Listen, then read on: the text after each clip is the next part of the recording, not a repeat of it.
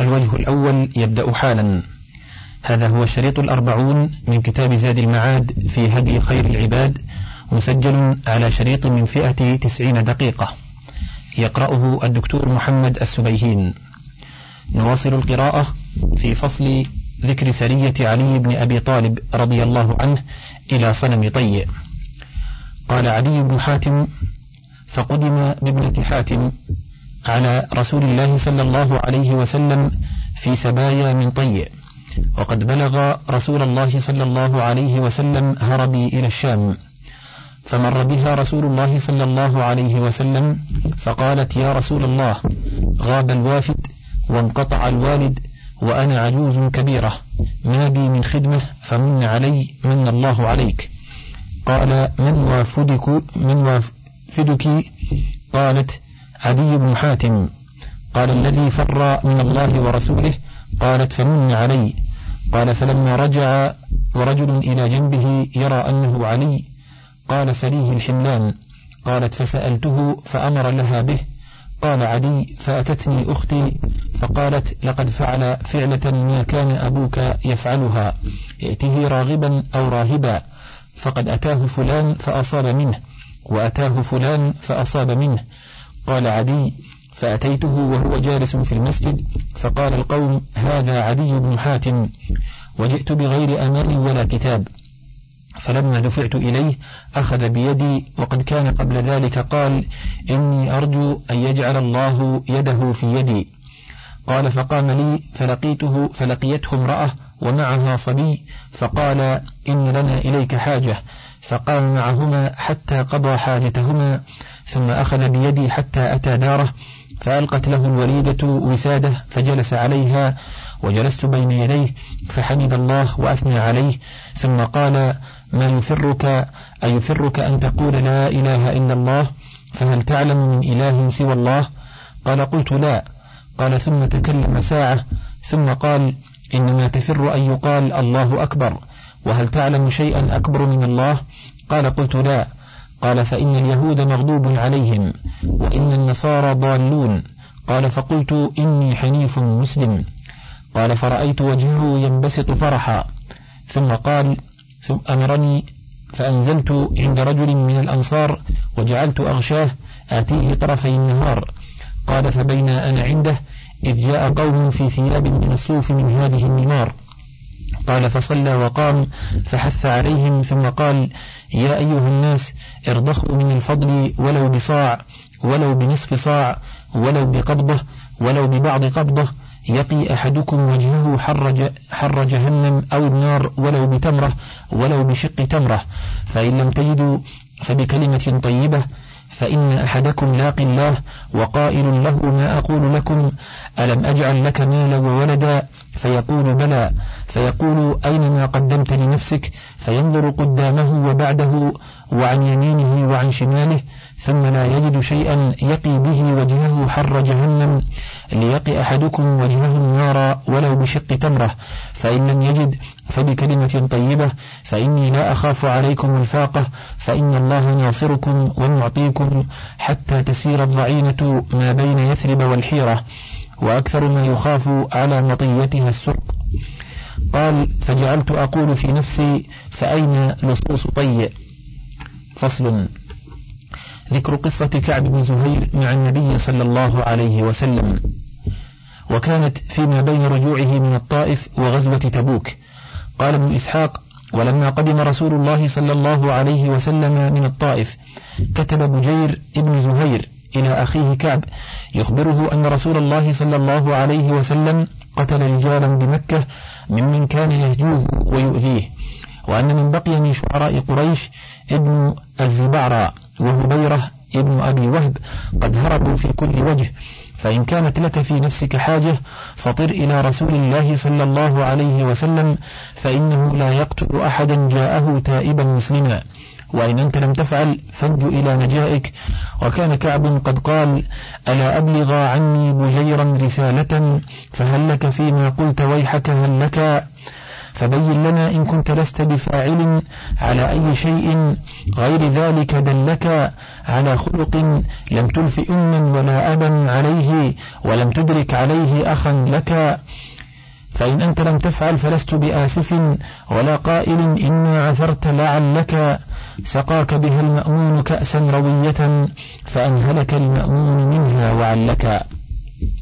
قال وبعث بها إلى بجير فلما أتت بجيرا كره أن يكتمها رسول الله صلى الله عليه وسلم فأنشده إياها. فقال رسول الله صلى الله عليه وسلم سقاك المأمون صدق وإنه لكذوب أنا المأمون. ولما سمع على خلق لم تنف أما ولا أبا عليه؟ فقال أجل. قال لم يلف عليه أباه ولا أمه. ثم قال بجير لكعب من مبلغ كعبا فهل لك في التي تلوم عليها باطلا وهي أحزن؟ إلى الله لا العزى ولا اللات وحده. فتنجو إذا كان النجاء وتسلم. لدى يوم لا ينجو وليس بمفلت من الناس إلا طاهر القلب مسلم. فدين زهير وهو لا شيء دينه ودين أبي سلمى علي محرم.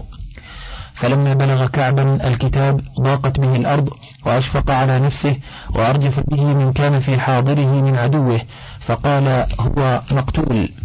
فلما لم يجد من شيء بد قال قصيدته التي يمدح فيها رسول الله صلى الله عليه وسلم وذكر خوفه وإرجاف الوشاة به من عدوه. ثم خرج حتى قدم المدينة فنزل على رجل كانت بينه وبينه معرفة من جهينة. كما ذكر لي فغدا به إلى رسول الله صلى الله عليه وسلم حين صلى الصبح. فصلى مع رسول الله صلى الله عليه وسلم ثم أشار إلى رسول الله صلى الله عليه وسلم فقال هذا رسول الله فقم إليه فاستأمنه. فذكر لي أنه قام إلى رسول الله صلى الله عليه وسلم حتى جلس إليه فوضع يده في يده وكان رسول الله صلى الله عليه وسلم لا يعرفه فقال يا رسول الله إن كعب بن زهير قد جاء ليستأمنك تائبا مسلما فهل أنت قابل منه إن أنا جئتك به؟ قال رسول الله صلى الله عليه وسلم نعم قال أنا يا رسول الله كعب بن زهير. قال ابن إسحاق فحدثني عاصم بن عمرو بن قتادة أنه وثب عليه رجل من الأنصار فقال يا رسول الله دعني وعدو الله أضرب عنقه. فقال رسول الله صلى الله عليه وسلم دعه عنك فقد جاء تائبا نازعا عما كان عليه. قال فغضب كعب على هذا الحي من الأنصار لما صنع به صاحبهم وذلك أنه لم يتكلم فيه رجل من المهاجرين إلا بخير. فقال قصيدته اللامية التي يصف فيها محبوبته وناقته التي أولها بانت سعاد فقلبي اليوم متبول متيم إثرها لم يفد مكبول يسعى الغواة جنابيها وقولهم إنك يا ابن أبي سلمى لمقتول. وقال كل صديق كنت آمله لا ألهينك إني عنك مشغول. فقلت خلوا طريقي لا أبا لكم.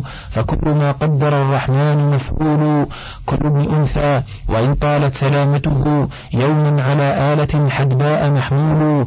نبئت أن رسول الله أوعدني والعفو عند رسول الله مأمول. مهلا هداك الذي أعطاك نافلة القرآن. فيها مواعيظ وتفصيل لا تأخذني بأقوال الوشاة ولم أذنب.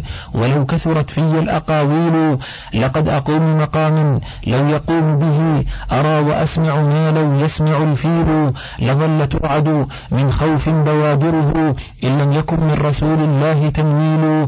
حتى وضعت يميني ما أنازعها في كف ذي نقمات قوله القيل. فله أخوف عندي إذ أكلمه وقيل إنك منسوب ومسؤول من ضيغم بضراء الأرض مخدره في بطن عثر غيل دونه غيل يغدو فيلحم ضرغامين عيشهما لحم من الناس معفور خراديل إذا يساور قرن لا يحل له أن يترك القرن إلا وهو مفلول منه تظل سباع الجو نافرة ولا تمشى بواديه الأراجيل ولا يزال بواديه أخو ثقة مدرج البز والدرسان مأكول إن الرسول لنور يستضاء به. مهند من سيوف الله مسلول في عصبة من قريش. قال قائلهم ببطن مكة لما أسلموا زولوا. زالوا فما زال أنكاس ولا كشف عند اللقاء ولا ميل معازيل. يمشون مشي الجمال الزهر يعصمهم ضرب إذا عرد السود التنابيل. شم العرانين أبطال لبوسهم من نسج داوود في الهيجا سرابيل بيض سوابغ قد شكت لها حلق كأنها حلق القفعاء مجدول ليسوا مفاريح إن نالت رماحهم قوما ولو ليسوا مجازيعا إذا نيلوا لا يقع الطعن إلا في نحورهم وما لهم عن حياض الموت تهليل. قال ابن إسحاق قال عاصم بن عمرو فلما قال كعب إذا عرد السود التنابيل وإنما عمى معشر الأنصار لما كان صاحبنا صنع به ما صنع. وخص المهاجرين بمدحته غضبت عليه الأنصار فقال بعد أن أسلم يمدح الأنصار في قصيدته التي يقول فيها من سره كرم الحياة فلا يزل في مقنب من صالح الأنصار ورثوا المكارم كابرا عن كابر إن الخيار هم بنو الأخيار الباذلون نفوسهم لنبيهم يوم الهياج وسطوة الجبار. والذائدين الناس عن أديانهم بالمشرفي وبالقمى الخطار والبائعين نفوسهم لنبيهم للموت يوم تعانق وكرار يتطهرون يرونه نسكا لهم بدماء من علقوا من الكفار وإذا حللت ليمنعوك إليهم أصبحت عند معاقل الأعفار قوم إذا خوت النجوم فإنهم للطارقين النازلين مقاري. وكعب بن زهير من فحول الشعراء هو وأبوه وابنه عقبة وابن ابنه العوام ابن عقبة ومما يستحسن لكعب قوله لو كنت أعجب من شيء لأعجبني سعي الفتى وهو مخبوء له القدر. يسعى الفتى لأمور ليس يدركها فالنفس واحدة والهم منتشر. والمرء ما عاش ممدود له أمل لا تنتهي العين حتى ينتهي الأثر. ومما يستحسن له أيضا قوله في النبي صلى الله عليه وسلم تحدى به الناقة الأدماء معتجرا للبرد كالبدر جلي ليلة الظلم ففي عطافيه أو أثناء بردته ما يعلم الله من دين ومن كرم. فصل في غزوة تبوك. وكانت في شهر رجب سنة تسع. قال ابن إسحاق وكانت في زمن عسرة من الناس وجدب من البلاد وحين طابت الثمار. والناس يحبون المقام في ثمارهم وظلالهم ويكرهون شخوصهم على تلك الحال. وكان رسول الله صلى الله عليه وسلم قلما يخرج في غزوة إلا كن عنها وورى بغيرها إلا ما كان من غزوة تبوك لبعد الشقة وشدة الزمان. فقال رسول الله صلى الله عليه وسلم ذات يوم وهو في جهازه للجد بن قيس أحد بني سلمة يا جد هل لك العام في جلاد بني الأصفر؟ فقال يا رسول الله أو تأذن لي ولا تفتني؟ فوالله لقد عرف قومي أنه ما من رجل بأشد عجبا بالنساء مني وإني أخشى إن رأيت نساء بني الأصفر ألا أصبر. فأعرض عنه رسول الله صلى الله عليه وسلم وقال قد أذنت لك. ففيه نزلت الآية ومنهم من يقول ذلي ولا تفتني. وقال قوم من المنافقين بعضهم لبعض لا تنفروا في الحر. فأنزل الله فيهم وقالوا لا تنفروا في الحر. الآية ثم إن رسول الله صلى الله عليه وسلم جد في سفره وأمر الناس بالجهاز وحض أهل الغنى على النفقة والحملان في سبيل الله فحمل رجال من أهل الغنى واحتسبوا وأنفق عثمان بن عفان في ذلك نفقة عظيمة لم ينفق أحد مثلها. قلت كانت ثلاثمائة بعير بأحلاسها وأقتابها وعدتها وألف دينار عينا. وذكر ابن سعد قال بلغ رسول الله صلى الله عليه وسلم أن الروم قد جمعت جموعا كثيرة بالشام وأن هرقل قد رزق أصحابه لسنة وأجلبت معه لخم وجذام وعاملة وغسان وقدموا مقدماتهم إلى البلقاء. وجاء البكاؤون وهم سبعة يستحملون رسول الله صلى الله عليه وسلم فقال لا أجد ما أحملكم عليه فتولوا وأعينهم تفيض من الدمع حزنا ألا يجدوا ما ينفقون. وهم سالم بن عمير وعلبة بن زيد وأبو ليلى المازني وعمرو بن عنمة وسلمة بن صخر والعرباض بن سارية وفي بعض الروايات وعبد الله بن مغفل ومعقل بن يسار وبعضهم يقول البكاؤون بنو مقر السبعة وهم من مزينة وابن إسحاق يعد فيهم عمرو بن الحمام ابن الجموح. وأرسل أبا موسى أصحابه إلى رسول الله صلى الله عليه وسلم ليحملهم فوافاه غضبان فقال والله لا أحملكم ولا أجد ما أحملكم عليه. ثم أتاه إبل فأرسل إليهم ثم قال ما أنا حملتكم ولكن الله حملكم وإني والله لا أحلف على يمين فأرى غيرها خيرا منها إلا كفرت عن يميني وأتيت الذي هو خير. فصل.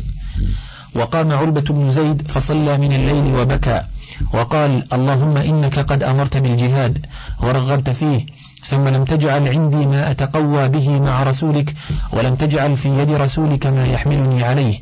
وإني أتصدق على كل مسلم بكل مظلمة أصابني فيها من مال أو جسد أو عرض. ثم أصبح مع الناس فقال النبي صلى الله عليه وسلم أين المتصدق هذه الليلة؟ فلم يقم إليه أحد. ثم قال أين المتصدق؟ فلم يقم. فقال فأخبره فقال النبي صلى الله عليه وسلم أبشر فوالذي نفس محمد بيده لقد كتبت في الزكاة المتقبلة. وجاء المعذرون من الأعراب ليؤذن لهم فلم يعذرهم.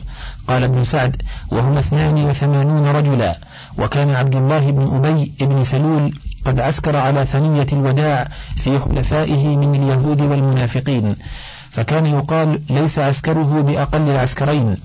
واستخلف رسول الله صلى الله عليه وسلم على المدينة محمد بن مسلمة الأنصاري وقال ابن هشام سباع ابن عرفطة والأول أثبت.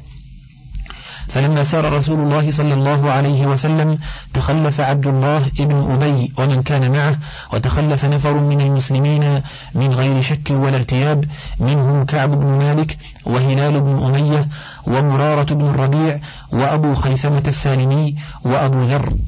ثم لحقه أبو خيثمة وأبو ذر وشهدها رسول الله صلى الله عليه وسلم في ثلاثين ألفا من الناس والخيل عشرة آلاف فرس وأقام بها عشرين ليلة يقصر الصلاة وهرقل يومئذ بحمص. قال ابن إسحاق ولما أراد رسول الله صلى الله عليه وسلم الخروج خلف علي بن أبي طالب على أهله فأرجف به المنافقون وقالوا ما خلفه إلا استثقالا وتخففا منه فأخذ علي رضي الله عنه سلاحه ثم خرج حتى أتى رسول الله صلى الله عليه وسلم وهو نازل بالجرف فقال يا نبي الله زعم المنافقون أنك إنما خلفتني لأنك استثقلتني وتخففت مني. فقال كذبوا ولكني خلفتك لما تركت ورائي. فارجع فاخلفني في أهلي وأهلك أفلا ترضى أن تكون مني بمنزلة هارون من موسى؟ ألا إلا أنه لا نبي بعدي؟ فرجع علي إلى المدينة. ثم إن أبا خيثمة رجع بعد أن سار رسول الله صلى الله عليه وسلم أياما إلى أهله في يوم حار. فوجد امرأتين له في عريشين لهما في حائطه. قد رشت كل واحدة منهما عريشها وبردت له ماء وهيأت له فيه طعاما.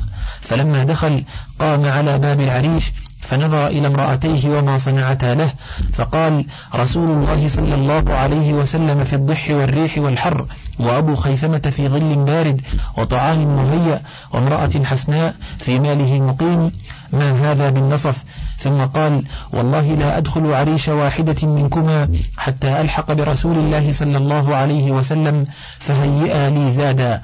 ففعلتا ثم قدم ناضحه فارتحله ثم خرج في طلب رسول الله صلى الله عليه وسلم حتى أدركه حين نزل تبوك.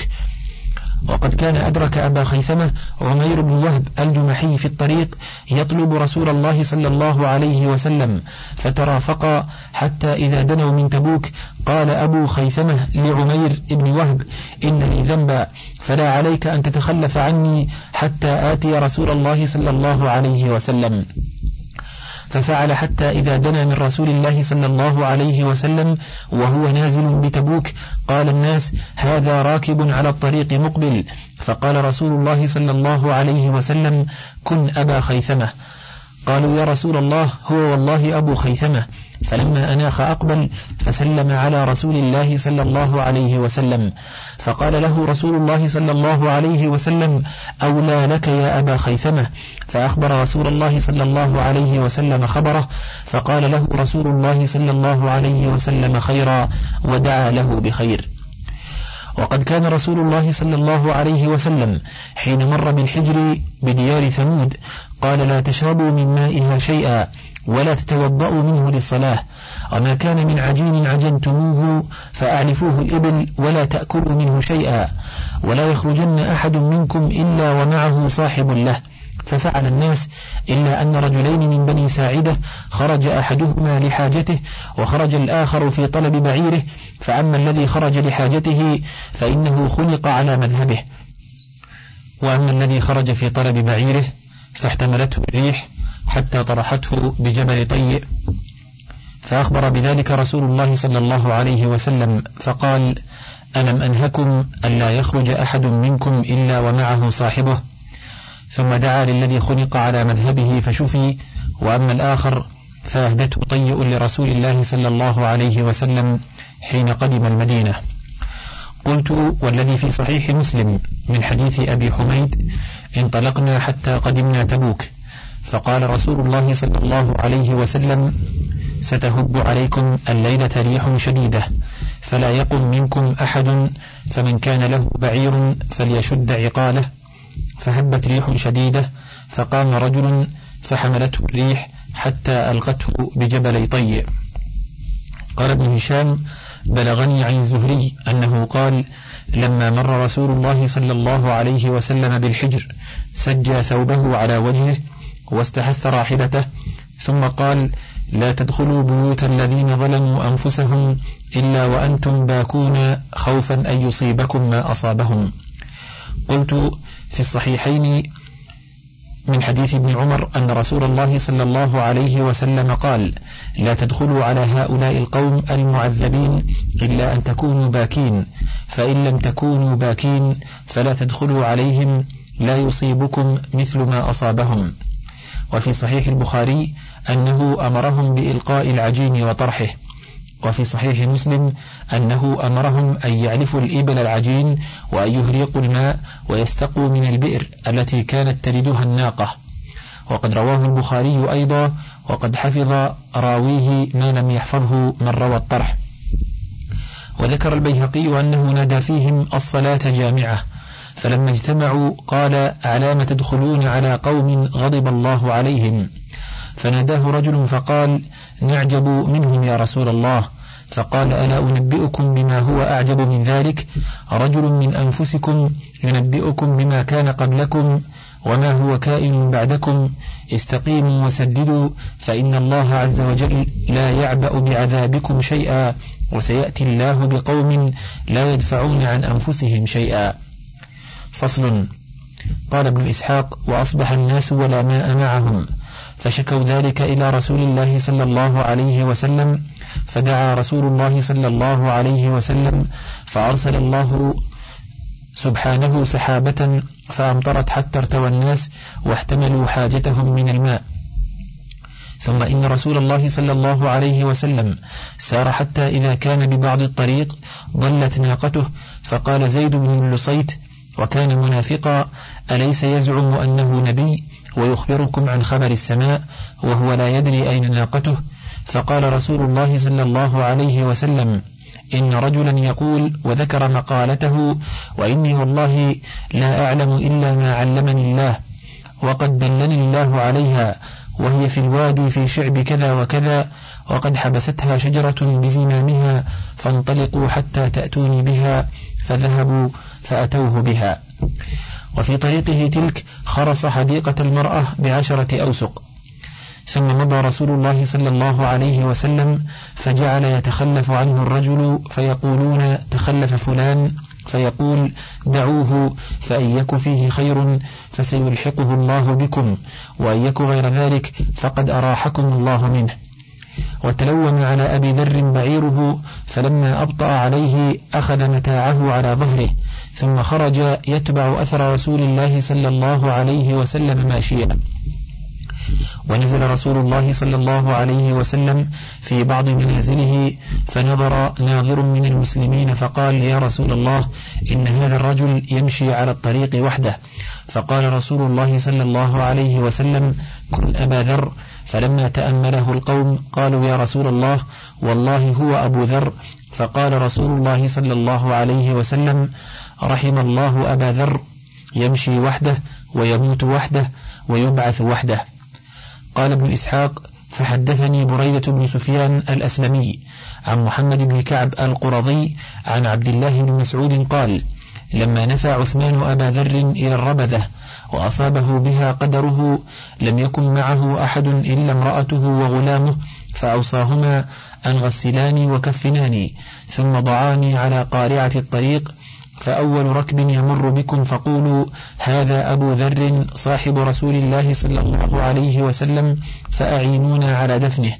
فلما مات فعل ذلك به ثم وضعاه على قارعة الطريق وأقبل عبد الله بن مسعود في رهط معه من أهل العراق عمارا فلم يرعهم إلا بالجنازة على ظهر الطريق وقد كادت الإبل تطأها. وقام إليهم الغلام فقال هذا أبو ذر صاحب رسول الله صلى الله عليه وسلم. فأعينونا على دفنه. فاستهل عبد الله يبكي ويقول صدق رسول الله صلى الله عليه وسلم تمشي وحدك وتموت وحدك وتبعث وحدك. ثم نزل هو وأصحابه فواروه ثم حدثهم عبد الله بن مسعود حديثه وما قال له رسول الله صلى الله عليه وسلم في مسيره إلى تبوك. قلت وفي هذه القصة نظر. فقد ذكر أبو حاتم ابن حبان في صحيحه وغيره في قصة وفاته عن مجاهد عن إبراهيم بن الأشتر عن أبيه عن أم ذر. قالت لما حضرت أبا ذر الوفاة بكيت فقال ما يبكيك؟ فقلت ما لي لا أبكي وأنت تموت بفلاة من الأرض وليس عندي ثوب يسعك كفنا ولا يدان لي في تغييبك. قال أبشري ولا تبكي فإني سمعت رسول الله صلى الله عليه وسلم يقول لنفر أنا فيهم ليموتن رجل منكم بفلاة من الأرض يشهده عصابة من المسلمين. وليس أحد من أولئك النفر إلا وقد مات في قرية وجماعة فأنا ذلك الرجل. فوالله ما, ما كذبت ولا كذبت. فأبصري الطريق فقلت أنا وقد ذهب الحاج وتقطعت الطرق. فقال اذهبي فتبصري. قالت فكنت أسند إلى الكثيب أتبصر ثم أرجع فأمرضه فبين أنا وهو كذلك إذ أنا برجال على رحالهم كأنهم الرخم تخب بهم رواحلهم. قالت فأشرت إليهم فأسرعوا إلي حتى وقفوا علي فقالوا يا أمة الله ما لك؟ قلت امرؤ من المسلمين يموت تكفنونه؟ قالوا ومن هو قلت أبو ذر. قالوا صاحب رسول الله صلى الله عليه وسلم قلت نعم ففدوه بآبائهم وأمهاتهم وأسرعوا إليه حتى دخلوا عليه فقال لهم أبشروا فإني سمعت رسول الله صلى الله عليه وسلم يقول لنفر أنا فيهم ليموتن رجل منكم بفلاة من الأرض يشهده عصابة من المؤمنين وليس من أولئك النفر رجل إلا وقد هلك في جماعة والله ما كذبت ولا كذبت إنه لو كان عندي ثوب يسعني كفنا لي أو لامرأتي لم أكفن إلا في ثوب هو لي أو لها فإني أنشدكم الله ألا يكفنني رجل منكم كان أميرا أو عريفا أو بريدا أو نقيبا وليس من أولئك النفر أحد إلا وقد قارف بعض ما قال إلا فتى من الأنصار قال أنا يا عم أكفنك في ردائي هذا وفي ثوبين من عيبتي من غزل أمي. قال أنت فكفني فكفنه الأنصاري وقاموا عليه ودفنوه في نفر كلهم يمان. رجعنا إلى قصة تبوك وقد كان رهط من المنافقين منهم وديعة ابن ثابت أخو بني عمرو بن عوف ومنهم رجل من أشجع حليف لبني سلمة يقال له مخشي بن حمير. قال بعضهم لبعض أتحسبون جلاد بني الأصفر كقتال العرب بعضهم لبعض؟ والله لكأن بكم غدا مقرنين في الحبال إرجافا وترهيبا للمؤمنين. قال مخشي بن حمير والله لوددت أني أقاضى على أن يضرب كل منا مئة جلدة وإنا ننفلت أن ينزل فينا قرآن لمقالتكم هذه. وقال رسول الله صلى الله عليه وسلم لعمار بن ياسر أدرك القوم فإنهم قد احترقوا فسلهم عما قالوا فإن أنكروا فقل بل قلتم كذا وكذا. فانطلق إليهم عمار فقال لهم ذلك فأتوا رسول الله صلى الله عليه وسلم يعتذرون إليه فقال وديعة بن ثابت كنا نخوض ونلعب فأنزل الله فيهم ولئن سألتهم ليقولن إنما كنا نخوض ونلعب. فقال مخشي ابن حمير يا رسول الله قعد باسمي واسم أبي فكان الذي عفي عنه في هذه الآية. وتسمى عبد الرحمن وسأل الله أن يقتل شهيدا لا يعلم بمكانه فقتل يوم اليمامة فلم يوجد له أثر. وذكر ابن عائد في مغازيه أن رسول الله صلى الله عليه وسلم نزل تبوك في زمان قل ماؤها فيه فاغترف رسول الله صلى الله عليه وسلم غرفة بيده من ماء فمضمض بها فاه ثم بصقه فيها ففارت عينها حتى امتلأت فهي كذلك حتى الساعة. قلت في صحيح مسلم أنه قال قبل وصوله إليها إنكم ستأتون غدا إن شاء الله تعالى عين تبوك وإنكم لن تأتوها حتى يضحي النهار فمن جاءها فلا يمسن من مائها شيئا حتى آتي. قال فجئناها وقد سبق إليها رجلان والعين مثل الشراك تبد بشيء من ماء. فسألهما رسول الله صلى الله عليه وسلم هل مسستما من مائها شيئا؟ قال نعم فسبهما النبي صلى الله عليه وسلم وقال لهما ما شاء الله أن يقول ثم غرفوا من العين قليلا قليلا حتى اجتمع في شيء وغسل رسول الله صلى الله عليه وسلم فيه وجهه ويديه ثم أعاده فيه فجرت العين بماء منهمر حتى استقى الناس. ثم قال رسول الله صلى الله عليه وسلم يوشك يا معاذ إن طالت بك حياة أن ترى ما ها هنا قد ملئ جنانا. فصل. ولما انتهى رسول الله صلى الله عليه وسلم إلى تبوك أتاه صاحب أيلة. فصالحه وأعطاه الجزية وأتاه أهل جربا وأذرح فأعطوه الجزية وكتب لهم رسول الله صلى الله عليه وسلم كتابا فهو عندهم وكتب لصاحب أيله بسم الله الرحمن الرحيم. هذا أمنة من الله ومحمد النبي رسول الله ليحنه ابن رؤبة وأهل أيله سفنهم وسيارتهم في البر والبحر. لهم ذمة الله ومحمد النبي ومن كان معهم من أهل الشام وأهل اليمن وأهل البحر. فمن أحدث منهم حدثا فإنه لا يحول ماله دون نفسه وإنه لمن أخذه من الناس وإنه لا يحل أن يمنعوا ماء يردونه ولا طريقا يردونه من بحر أو بر. فصل في بعث رسول الله صلى الله عليه وسلم خالد بن الوليد إلى أكيد دومة. قال ابن إسحاق ثم إن رسول الله صلى الله عليه وسلم بعث خالد بن الوليد إلى أكيدر دومة وهو أكيدر ابن عبد الملك رجل من كنده وكان نصرانيا وكان ملكا عليها. فقال رسول الله صلى الله عليه وسلم لخالد إنك ستجده يصيد البقر. فخرج خالد حتى إذا كان من حسنه بمنظر العين وفي ليلة مقمرة صافية وهو على سطح له ومعه امرأته فباتت البقر تحك بقرونها باب القصر. فقالت له امرأته هل رأيت مثل هذا قط؟ قال لا والله. قالت فمن يترك هذه؟ قال لا أحد. فنزل فأمر بفرسه فأسرج له وركب معه نفر من أهل بيته فيهم أخ له يقال له حسان. فركب وخرجوا معه بمطاردهم فلما خرجوا تلقتهم خيل رسول الله صلى الله عليه وسلم فأخذته وقتلوا أخاه وقد كان عليه قباء من ديباج مخوص بالذهب فاستلبه خالد فبعث به إلى رسول الله صلى الله عليه وسلم قبل قدومه عليه. ثم إن خالدا قدم بأكيدر على رسول الله صلى الله عليه وسلم فحقن له دمه وصالحه على الجزية ثم خلى سبيله فرجع إلى قريته. وقال ابن سعد بعث رسول الله صلى الله عليه وسلم خالدا في أربعمائة وعشرين فارسا فذكر نحو ما تقدم. قال وأجار خالد أكيدر من القتل حتى يأتي به رسول الله صلى الله عليه وسلم على أن يفتح له دومة الجندل ففعل وصالحه على ألفي بعير وثمانمائة رأس وأربعمائة درع وأربعمائة رمح فعزل للنبي صلى الله عليه وسلم صفيه خالصا ثم قسم الغنيمة فأخرج الخمس فكان للنبي صلى الله عليه وسلم ثم قسم ما بقي في أصحابه فصار لكل واحد منهم خمس فرائض. وذكر ابن عائل في هذا الخبر أن أكير قال عن البقر والله ما رأيتها قط أتتنا إلا البارحة ولقد كنت أدمر لها اليومين والثلاثة ولكن قدر الله.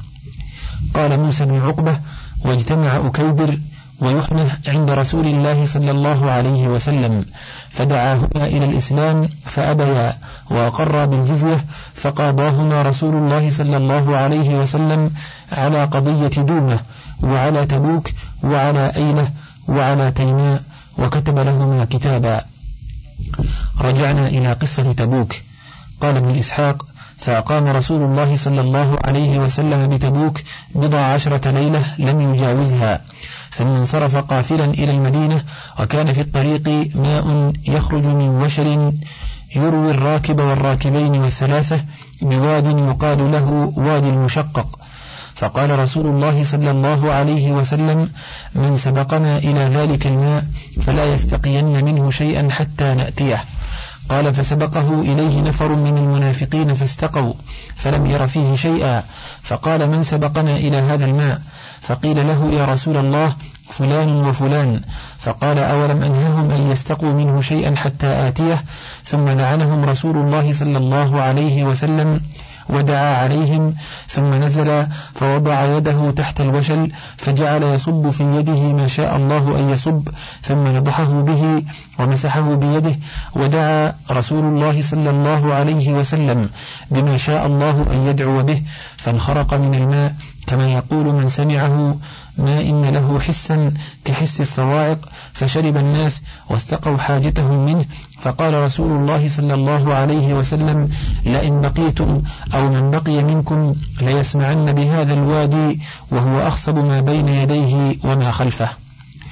قلت ثبت في صحيح مسلم أن رسول الله صلى الله عليه وسلم قال لهم إنكم ستأتون غدا إن شاء الله عين تبوك. وإنكم لن تأتوها حتى يضحي النهار فمن جاءها فلا يمس من مائه الحديث وقد تقدم. فإن كانت القصة واحدة فالمحفوظ حديث مسلم وإن كانت قصتين فهو ممكن. قال وحدثني محمد بن إبراهيم ابن الحارث التيمي أن عبد الله بن مسعود كان يحدث قال قمت من جوف الليل وأنا مع رسول الله صلى الله عليه وسلم في غزوة تبوك فرأيت شعلة من نار في ناحية العسكر. فاتبعتها أنظر إليها. فإذا رسول الله صلى الله عليه وسلم وأبو بكر وعمر وإذا عبد الله ذو البجادين المزني قد مات وإذا هم قد حفروا له ورسول الله صلى الله عليه وسلم في حفرته وأبو بكر وعمر يدنيانه إليه وهو يقول أدنيا إلي أخاكما. فدلياه إليه فلما هيأه لشقه قال اللهم إني قد أمسيت راضيا عنه فارض عنه. قال يقول عبد الله بن مسعود يا ليتني كنت صاحب الحفرة. وقال رسول الله صلى الله عليه وسلم مرجعه من غزوة تبوك إن بالمدينة لأقواما ما سرتم مسيرا ولا قطعتم واديا إلا كانوا معكم. قالوا يا رسول الله وهم بالمدينة؟ قال نعم حبسهم العذر. فصل في خطبته صلى الله عليه وسلم بتبوك وصلاته. ذكر البيهقي في الدلائل والحاكم من حديث عقبة بن عامر قال خرجنا مع رسول الله صلى الله عليه وسلم في غزوة تبوك فاسترقد رسول الله صلى الله عليه وسلم ليلة لما كان منها على ليلة فلم يستيقظ فيها حتى كان الشم كانت الشمس قيد رمح. قال ألم أقل لك يا بلال اكلأ لنا الفجر. فقال يا رسول الله ذهب بي من النوم الذي ذهب بك. فانتقل رسول الله صلى الله عليه وسلم من ذلك المنزل غير بعيد ثم صلى. ثم ذهب بقية يومه وليلته فأصبح بتبوك فحمد الله وأثنى عليه بما هو أهله. ثم قال أما بعد فإن أصدق الحديث كتاب الله وأوثق العرى كلمة التقوى وخير الملل ملة إبراهيم وخير السنن سنة محمد وأشرف الحديث ذكر الله وأحسن القصص هذا القرآن وخير الأمور عوازمها وشر الأمور محدثاتها وأحسن الهدي هدي الأنبياء وأشرف الموت قتل الشهداء وأعمى العمى الضلالة بعد الهدى وخير الأعمال ما نفع وخير الهدى ما اتبع وشر العمى عن القلب واليد العليا خير من اليد السفلى وما قل وكفى خير مما كثر وألهى وشر المعذرة حين يحضر الموت وشر الندامة يوم القيامة. ومن الناس من لا يأتي الجمعة إلا دبرا ومنهم من لا يذكر الله إلا هجرا. ومن أعظم الخطايا اللسان الكذاب وخير الغنى غنى النفس وخير الزاد التقوى ورأس الحكم مخافة الله عز وجل وخير ما وقر في القلوب اليقين والارتياب من الكفر والنياحة من عمل الجاهلية والغلول من جثى جهنم والسكر كي من النار والشعر من إبليس والخمر جماع الإثم وشر المأكل مال اليتيم والسعيد من وعظ بغيره والشقي من شقي في بطن أمه وإنما يصير أحدكم إلى موضع أربعة أذرع والأمر إلى الآخرة وملاك العمل خواتمه وشر الروايا روايا الكذب وكل ما هو آت قريب وسباب المؤمن فسوق وقتاله كفر وأكل لحمه من معصية الله وحرمة ماله كحرمة دمه ومن يتألى على الله يكذبه ومن يغفر يغفر له ومن يعفو يعفى عنه.